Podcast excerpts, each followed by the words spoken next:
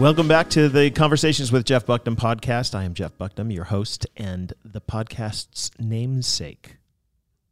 I'm pretty impressed by that, aren't you, Jeff Thompson? Jeff Thompson is with me. He's the he's the campus pastor of uh, the Chicago Cathedral. Can you tell me how impressed you are that my name is in the title of this podcast? Well, I think since you came up with it, it kind of makes sense that you gave yourself the name. Well, they were thinking about other names, but I was like, why would you go away from the moneymaker? Yeah. Right? Well, and just call it what it is, so people know what to expect. They know They what do. they're getting into. they Yeah. do. So why am I here? Carl, it is good to see you. It's not conversations with Carl, Jeff and I Carl. love it. Um, we are They we are at a new uh, a new room. We were used we used to be in another room in uh, the, the Elgin campus of our church in uh, Elgin, Elgin, Illinois, and now we are in uh, Rolling Meadows, or as the people around here call it, smoldering ghettos. Actually, only one person says that, Only one person says more that. yeah. but he's an But important person. I'm new, and that's what it was called. yeah. Anyway, listen, JT, you finished the you finished the uh, series on money this week, I did. and you preached on what? I preached on 1 Timothy 6, uh, 17 through 19. Okay, Yeah. give me a summary of your sermon. I'm sa- asking that for people who didn't hear it, And anyone who may have Yeah. not or it. people who don't remember it because they were asleep. Yeah. it's very possible. That's fine. Um, yeah, I think so. At the end of uh, First Timothy, Paul gives these uh, instructions to Timothy, and it's really just this beautiful little summary. It's got like a whole bunch in there um, about what kind of Paul wrapping all of this up. He talks a little earlier in the chapter about um, some issues with finances, and he kind of wraps it up there like these instructions for those of us who have resources at our fingertips. Yeah, it's an interesting passage in that it it does it it, it is basically Paul's answer to the question, "Hey, what should we say to the rich people in our congregation?" Right. It Yeah. starts with those words. Yeah, and I think that you know one thing that I began with for those who were asleep uh, um, is, you know, like globally, everyone in this country really fits into that category of people who have means. Really, Paul's word there for rich is anyone who's not using the majority of their life just to survive. And so, because we're not walking for water, we're not trying to figure out where our food comes from, um, and even though there's a, a broad spectrum um, of people, even in our church, who would have more resources than and some less, uh, we all pretty much fit into that category of the rich. And so these instructions really are for all of us. Yeah, we tend to uh, want to use that title for other people who have just a little bit more. Right. I'm not Yeah. rich. The one, the one We- percenters. Yeah. Yeah, for but sure. if you put that globally, it's pretty much most of America. Absolutely. Yeah, but it's he does this beautiful thing too, where he's playing on even um, the word rich.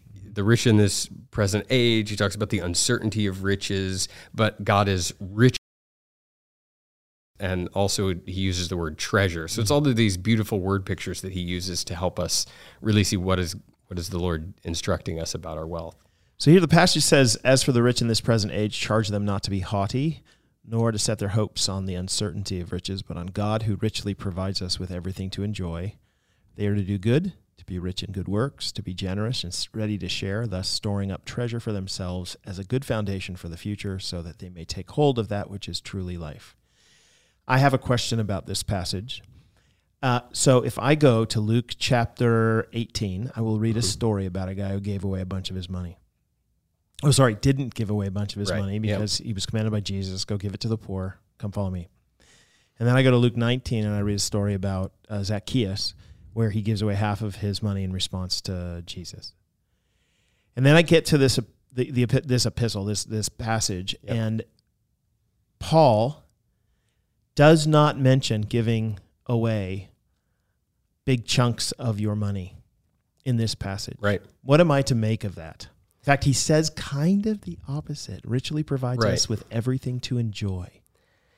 Yeah, so I think that the principle and the command to all of us is uh, what Paul says here to be generous and ready to share. And that is sort of, I think, the, the bottom line for everybody that we're to have this attitude. Um, you know, Corinthians 9 that talks about um, our, God loves a cheerful giver that we've talked about in this series as well. So God's, I think, primary desire for us is for us to have that spirit of I I guess what I would call like a radical generosity, and that's really for everybody.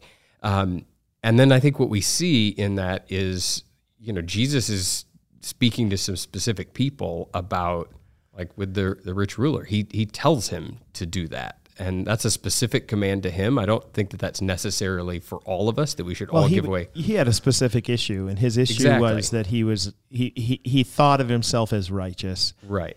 according to the law, and Jesus is like, "All right, put it, let's put it to the Yeah. test." And so I, I genuinely think for some people, maybe even who are listening, like, yes, maybe you should give away half of what you have. I would say that if you have if if you feel like uh, you can't part with your money, right. I would say give away a bunch of it. Right, absolutely. I think uh, I don't have it in front of me, and I can't remember, but I think Psalm sixty, verse twelve, I believe uh, I quoted it in the sermon, where it says, "If riches increase, do not set your heart upon them." And I think that that is far more what the Lord's um, desire for all of us is that none of these things would grip our hearts in the way that the Lord is to, and so for some people, yes, that radical generosity and maybe even up to half of your um, wealth, like that is the thing that can can um, sort of tear the riches from us and change our hearts. Those actions are are maybe needed for some people, but I don't think that, that that's a command necessarily That- for everybody. That would be at one end of a spectrum of response. Are you cool with that? Yeah, that's fine. I mean, like when I say radical, uh, I don't see anywhere else in Scripture that you should sell everything you have, give it to the poor, Right. right, and come follow me. I like, Yeah. uh, okay, so that is a command to this particular guy. Clearly, it's a command to somebody Yes. whose heart is tied to his wealth, and ultimately also who uh, who puts his hope, and by that I mean like his hope for salvation in Yeah. his righteousness, Yeah. and which is proven by God's favor and His wealth. Yeah. So if you're in that camp, I would encourage you to very much think deeply about how much your money controls you. And one Yeah. of the quick ways for you to get rid of that control is by giving it away. Yeah. Um, but that's end, one end of the spectrum. The the base end of the spectrum, like of a Christian, what, what should Christians do with their money at the basic level? Is it generous? Is that what you'd say? Gener- be generous and ready to share. I would, yeah, and I would say in that, especially what we see from uh, previous passages too, that we should have joyful, cheerful generosity. That it shouldn't be like, oh, fine, I'll just give it away because I'm supposed to. Because the other thing, you know, we uh, you preached on Zacchaeus, and while he wasn't specifically commanded to do what he did with his finances, uh, he's commended for what he did Yeah. you know it's it's seen as a positive example for us so so i would say that the person who's so cheerful and joyful in their generosity that they want to go to that extreme even when it's maybe not commanded for them i it, it is for sure something that that is pleasing to the lord Yeah, and, and even I would say that there's a there's a sense in which I, I still can't get over the idea that in the scriptures there seems to be a sense in which God is saying, uh, "Try me right when Oh, it yeah. comes to this. Like, try Yeah. me. I know how much your heart is drawn to money, but if you're willing to Yeah. try me." When it comes to the trust that you place in me, it's probably not going to go exactly how you have planned, but I will Right. provide more than you could ever imagine Yeah. in ways that you could never imagine. yeah So he is inviting us all into a journey of faith uh, that, you know, take as much, I mean, how do I say that? take as much of the, uh, as you want. God's like, you know, the, the, the, I'm sorry, the whole ice cream bar is amazing. right Uh, you're just nibbling at it right now. Just take a bigger bite and see what happens. Do you know what I mean? Yeah. Ah, maybe that's a bad image. But Well, you- No, you're getting makes at the fact that the, the Lord's bigger than just the, the tool that He actually Oh, yeah. created for us to use as a as a mechanism to display more grace and to and to be actually used for our, for a benefit. When you when you exchange the created thing for the Creator Himself, and you fully buy into the entirety of who the Lord is, you you don't worry about what He can and can't provide because He's Right. already providing it as a a good father would. The- C.S. Lewis had a great that that, that classic saying. Um, I can't remember which book of it of his it comes from, but he said that um, we tend to think that we are. Uh, we think that we are. Uh, man, his point is we're far too easily. Yeah, we're Yeah. we're far too easily Right. pleased, right. And that's the problem with Christians. is that our appetites aren't too big; they're not big enough. Yeah. That we get satisfied with what he what he says, making mud pies in a slum Right. That's because we don't know what's meant it. When there's by a other things. holiday at the sea. Right. Yeah. And I, that's always, I think that's what I'm trying to say when it comes to the, the, the issue of money is that God's saying, you know, you could use this tool to know me, right? And I am Yep. the greatest treasure that you could ever possibly have. And you, if you knew me, you would never worry about any of this stuff ever again. Yeah. But all you're doing is sitting in there with the mud pies, with the little stuff that I provide and holding Yeah. on so tightly to it that you're not actually experiencing all that you could experience with this. Yeah, I just feel like so much is um, so much is tied up in in that, and is tied up in the fact that like God's desire is for us to trust Him in it and to step out by faith, and because we would look at our finances and be like, man, if I give away half of it, what am I, how am I going to survive, or what does that look like, or I might not be able to live the way I wanted to, and in all of it, I think is is just that you know I think is perfect, Carl. I think you came up with the title, like on the money. That idea of like in God we trust. That, that's what all of it is about, and He's putting it in our hands, both our financial resources and our time and our opportunities and who we are and everything we've been entrusted with. It's all like you know when the Son of Man comes, will He find faith on the earth? Yeah. and and it's are we really going to trust the Lord? Through, Yeah. Okay, so here's what I'd like to do. There's three of us here, and so what I'd like to do is is go around, and each one of us is going to give a statement that we think summarizes something the Bible says about money. That you can basically write down on your mirror and say, "This is a biblical truth, a theological fact." Based upon the series that we just went through, kind of as a summation, we're not going to get to all of them, but I just want three of them, and then then we're going to go around, and I'm going to do an, another another round with another question. So JT, I'm going to you first. What is it? Yeah. What is something that you would say the Bible says this about money? Um, yeah, I mean, gosh, there's tons. I, I guess I would say it. It's a stewardship from the Lord, from the Master, and our job is to steward that well. Talk me through that. Well, you preached on the parable of the talents, um, you know, which I, I, I think is talking about all of our opportunities, not just our finances. But I, it's clear that the master will hold us accountable for what has been entrusted to us, and that the expectation is that we would be using it, not necessarily to get more money, but be using it for His purposes, because we're the servant and we're the steward of His resources. Our actions should be that um, that mimics what the master would do. It's it's what he would do with the money. That's what I'm supposed to do with it. Right, and in that parable, there's uh, the idea that he he'll entrust to those who sh- are faithful in this more. So there is Yeah. a hey, you're going to give, and then you're going to get, and then you're going to give. Right. Um, that's a good one. Uh, mine is I think your, I think the Bible teaches that it, that how you use your money and possessions says an enormous amount about your spiritual condition, and that I. I, I actually think that there are a few things in Scripture that are windows through which you can see the reality of people's faith. One of them, according to James, is the way you talk, right? Use Yep. your tongue. Uh, real true religion is this: it you know it cares for widows and orphans in their distress, and keeps oneself unstained from the world. So there's a couple more. Yep. I think money is one of them. I actually think that the reason James brings up money when he talks about faith and works is because for him he's like, yeah, this is this is an obvious way for us to see if your brother or sister is in need and you don't see that and give it to him. Uh, I think it says that the gospel hasn't found root in you, um, which is kind of a scary thought. But there are a lot of people who I think have deceived themselves into believing that they're true Christians, and because and and they're going to stand before God, and He's going to say, "I I didn't know you." And I think one of the ways that you can know that ahead of time, I don't care about your professions. I really, I mean, it's fine you want to profess faith in Jesus.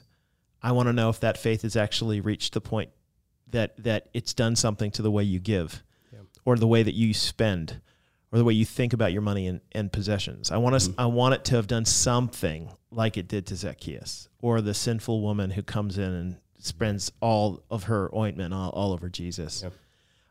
You know, I, I want to see that kind of outcome. I want it to be like a Lydia, who shows uh, hospitality the moment that she comes to faith. Like I got all this stuff. How do I use it now to Yeah. help help you? It's like it's almost an immediate thing for her that she feels like she's got to share. Or the women who paid for Jesus as he was traveling all around, and they were like, "Yeah, we're we'll take care of it." Like these these this is a mark of genuine disciples. Acts chapter what is it four? He, th- you know, they're sharing everything they had in the early church, and guys like Barnabas are selling their land and bringing it to the apostles' feet. Like th- I get it; these were recorded because they were remarkable, but I don't think that the effect that that the gospel has on the way you spend your money and save and stuff, I I don't think that that should be remarkable. Yeah. I think that should be basic. Mm-hmm. So, I mean, Paul said to the Corinthians, uh, may, maybe, maybe see if you're the, you're of the faith. Yeah. Do you know? Maybe, maybe, maybe the issue is that you're not a genuine believer in Jesus. Maybe you know, and if you maybe if you profess faith in Jesus, and the answer then is ultimately, man, you you just need to have the gospel hit you mm-hmm. on a level. that If you understand the grace, you know. It, the grace then you show in your giving should not really be a big deal. It's actually a joy and a cheer. Yeah. All right, Carl.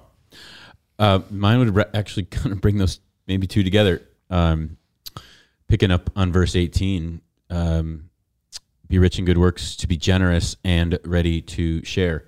The, the generosity piece about it, I can't get out of my mind in terms of how scriptural it is to just to be generous, to be rich in good works, to think of money as a, a way to be the hands and feet of Jesus and to do it in a way that is countercultural in such a way that's like I'm freely and joyfully giving of this to the benefit of others.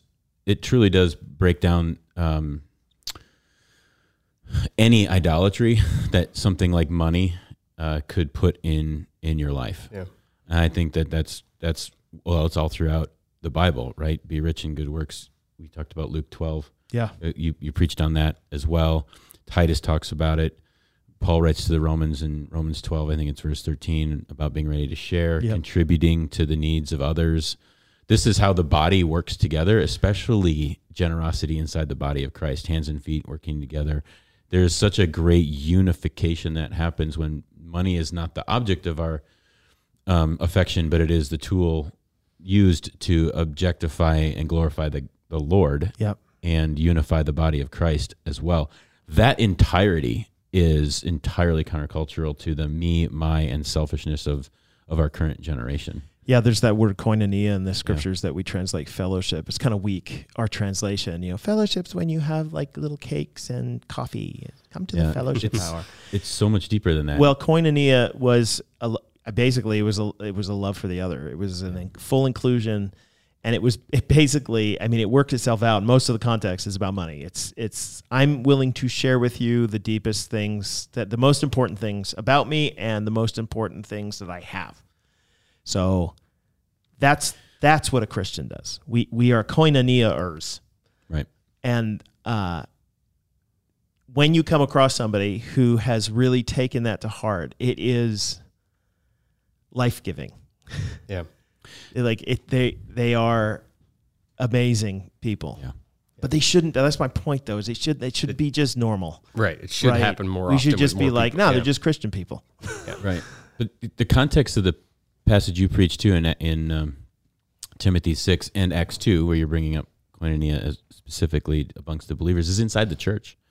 It's in the it's a it's it's a warning actually against false teaching and what the church is supposed to look like as a as a countercultural, as a difference to the to the rest of the world. And there is refuge in that. There is a, a refreshing um, laying down when people come in and they're like, I'm not keeping up with the Joneses anymore. I don't have to do that in this environment. This is now a community of people who share and give and are ready to share. And if I don't have, you know, I have people who've got me Yeah. and I don't have to keep up with Yeah. my neighbor who's just bought a new car and now I feel less than him. Yeah. That's not who the church is. It's quite the opposite. I bought a new car. You should use it. Mm-hmm. It's not for me. It's for you. Or Yeah. I have an extra home. You should live in it while I'm not there. It's Yeah. okay. Yep.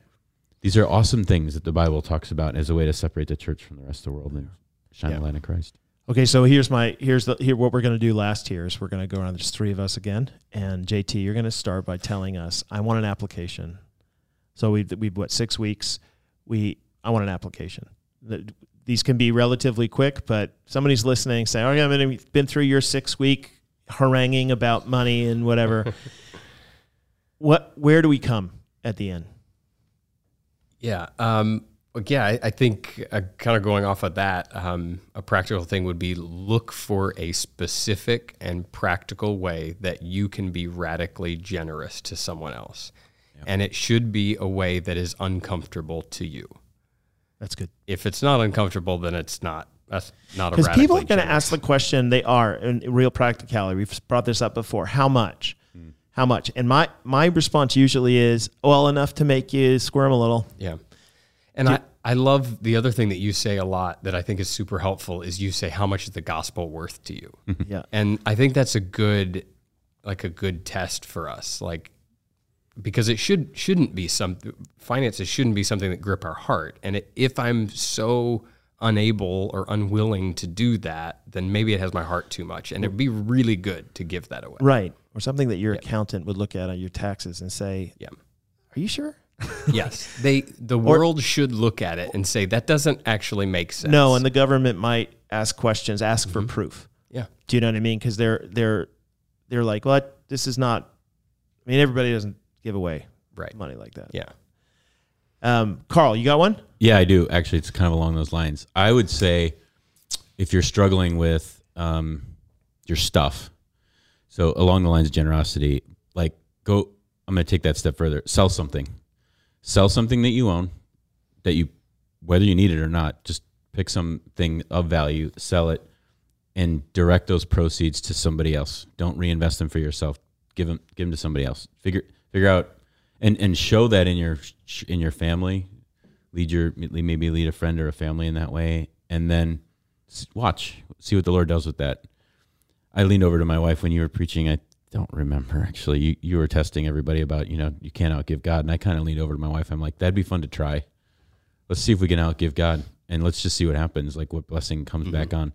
So sell some stuff and give to the poor. Try it. Sell your So you, possessions. you basically, yeah, exactly what the at the end of the rich fool right parable. It's like, yeah, sell your possessions, give to the poor, store up treasure for yourself in heaven. Look, So- we all have way more than we actually need. It's it's okay to like fasting every once in a while. It's okay to go without. So I'm I would just challenge our people sell some stuff and see what happens. Yep. Yeah. You know, at the at the end of the day, uh, I I think my my application is my application is be aware of the opportunities that lay in front of you for you to demonstrate koinonia, gospel sharing, and ask the Lord uh, to show them to you. Because a lot, and by that I mean, you know, there are there are missionaries who need money right now to to do their mission work. You know, the church can use money. The the um, the poor, the ministries in the city of Chicago. I know church planters through Chicago Partnership who need money to plant churches. I know there, there are, it's not just through the organizations. There are people, brothers and sisters in, in Jesus who we know who are having a difficult moment, who we could bless with whether it's money or the use of a car or the use of a house or something that we have that would be a listen, it would be a sacrifice to us. But I'm quite sure that the Holy Spirit has something in right in front of you right now that even while I'm talking right now, you're thinking, yeah, I think it's weird that the Holy Spirit brought that thing in front of me this last little while. Do that thing. Do that thing with a big old grin on your face. It says, I believe in Jesus. And uh, just like it says on the money, uh, we trust in God. Yep. Okay, this has been fun. Uh, back to normal programming sometime soon. But I like talking about sermons and all sorts of stuff like this. Uh, our next sermon series, just so you know, for those of you who are, who are around at uh, at Harvest, we're going to be talking about Elijah, which is going to be a crazy good times. Ravens feeding people, Oh, it's so much fun. yeah, like Baal getting Baal. it Yeah, the showdown to on. Mount Carmel. Oh, guy running off to the middle of nowhere and standing on a mountain and moping to God. Good Yeah. times. Yeah. Yeah. Elijah had a quite a life. Yeah. So we're going to look forward to seeing what we can learn about uh, faith and life and who God is through the story of Elijah. So look forward to seeing you on the weekends, and uh, we'll be back next time. See ya.